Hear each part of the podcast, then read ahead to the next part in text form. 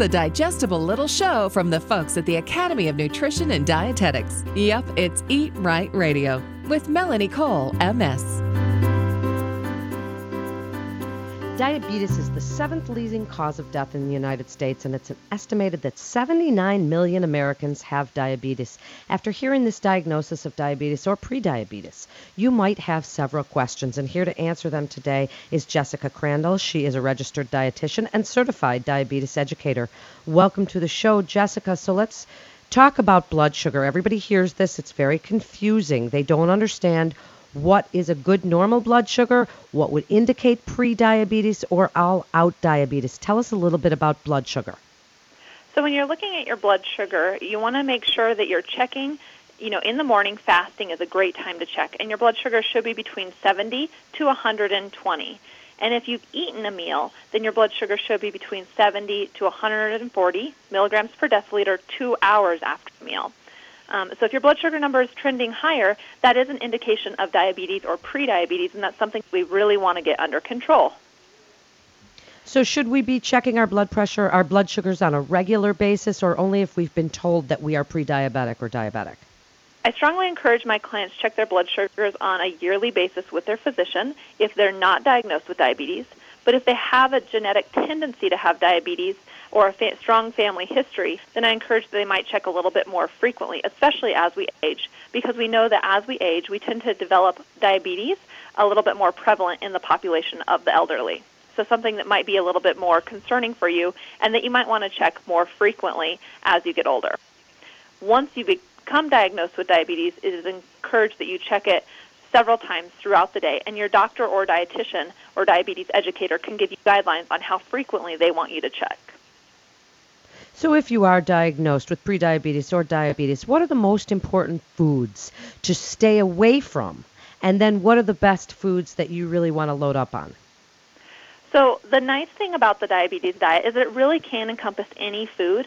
The one thing that you want to make sure of, though, is carbohydrates. If you're consuming them in excess, that can cause your blood sugar to rise. And so it's not that we have to restrict carbohydrates and cut them out completely, but we really want to make sure we're getting adequate amounts and not excessive amounts. Um, so once again, no restriction, but just the appropriate amount of carbohydrates. One of the best ways for us to focus on getting carbohydrates in in the right amount is by looking at our vegetables and making sure that half of plate is full of vegetables and a quarter of our plate is full of protein because neither one of those foods, vegetables and protein, cause an elevation in blood sugar significantly. Um, and then the remainder of the quarter should be carbohydrates. So once again, half of your plate vegetables, quarter of it protein, and a quarter of it fruit or carbohydrate sources. So, carbohydrates, again, a confusing word for people because while rice and potatoes are carbohydrates, so are the vegetables that you mentioned, and so are the white flour, white sugar products that people see in a box on the shelf. So when oh, you yeah, say that right. a quarter, let's let's let's clear that up a little bit. When you say a good carbohydrate, obviously our vegetables half the plate, the proteins, good lean meats and fishes on quarter of the plate. When that other quarter of the plate, what are those carbohydrates you want us to be eating? So the carbohydrates really encompass five different food groups. Those five different food groups are fruits, your grains, your starchy vegetables, your sweets, and then your dairy. And once again, we don't encourage that sweets be consumed, but if they are consumed, do so in very small amounts. So those carbohydrates encompass five different food groups and really making sure you know the appropriate range. If you're looking at a food label, most women should be consuming no more no more than 30 to 45 grams of carbohydrates per meal and around 15 grams of carbohydrates for snacks. Males, on the other hand, are around 45 to 60 grams of carbs per meal and 15 grams of carbs for snacks. So looking at that food label and trying to find out how many grams of carbohydrates you're consuming will be helpful. And so, how does activity impact, blood sugar? Because if someone is a diabetic and they are an exerciser, then that has an effect, an insulin like effect. So, explain how they should be sort of titrating their exercise with their blood sugar monitoring. So, of course, it's important to monitor your blood sugars before you're active. One of the things that I encourage my clients to do is to be active on a daily basis because it kind of cleans out the stored stored form of glucose that's actually in your cells and it takes it away so that you have more room to put um, sugar that you're consuming or carbohydrates you're consuming in a stored form. long story short, exercise helps us to keep our blood sugars in a healthy range. So we want to make sure that we're making sure we're monitoring our blood sugars because sometimes they can dip a little bit low if we're being really intense with our exercise. But also, we want to make sure we encourage exercise so that we keep that blood sugar in a healthy range. So, what foods do you recommend if, if you're an exerciser and you want to keep this nice, neat level of blood sugar going? You know, our 70 to 120, right in and around there. When you're exercising and it's going to bring those levels down a little bit, what do you recommend to bring it back up? So, a good balance of keeping your blood sugar stable is going to combine carbohydrates and protein and a fiber together. So, think carbohydrate being that fruit, for example, with a protein and fiber such as nuts if you have that combination, you're going to get a better, slower release of carbohydrates, giving you more sustained energy, as well as a better um, release of carbohydrates or sugar, so that your body doesn't have that spike in blood sugar or that drop. So, really, the combo of that carbohydrate, fiber, and protein before exercise or as a snack would be a great thing for you to be focusing on.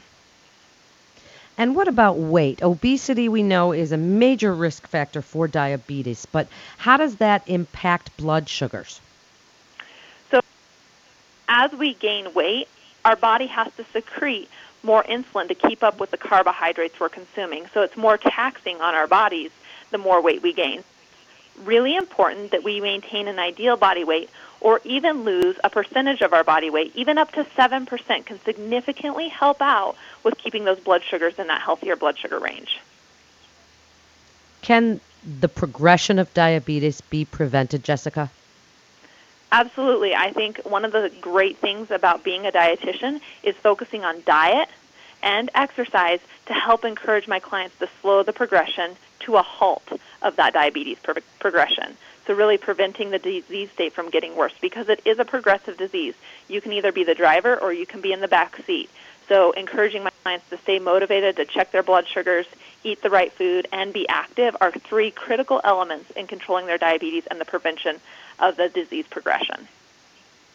And now tell us about the really bad stuff. If people are junk food junkies and they're eating even something like McDonald's or, you know, fast food, which of these foods, if you had to pick a few foods, Jessica, would you say, I need you to really stay away from those foods because those foods are going to really exacerbate your diabetes or take prediabetes and turn it into all out diabetes?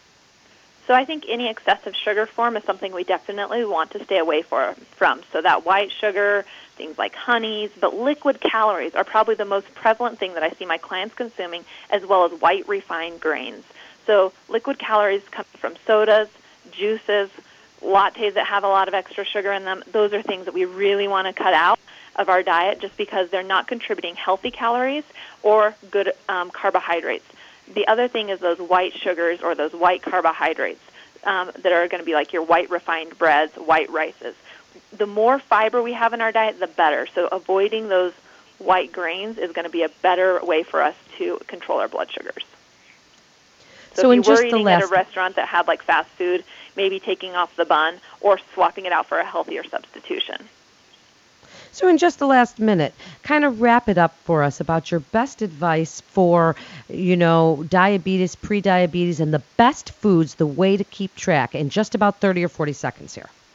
I think the best thing is making sure you're doing it on a continuous basis. Find foods that you enjoy and that you can gravitate towards that you like, such as your lean proteins, a variety of vegetables, and incorporating fresh fruit as well on a continuous basis, breakfast, lunch, dinner, as well as snacks, and be active every single day. It will help to slow the disease as well as prevent the progression of the disease.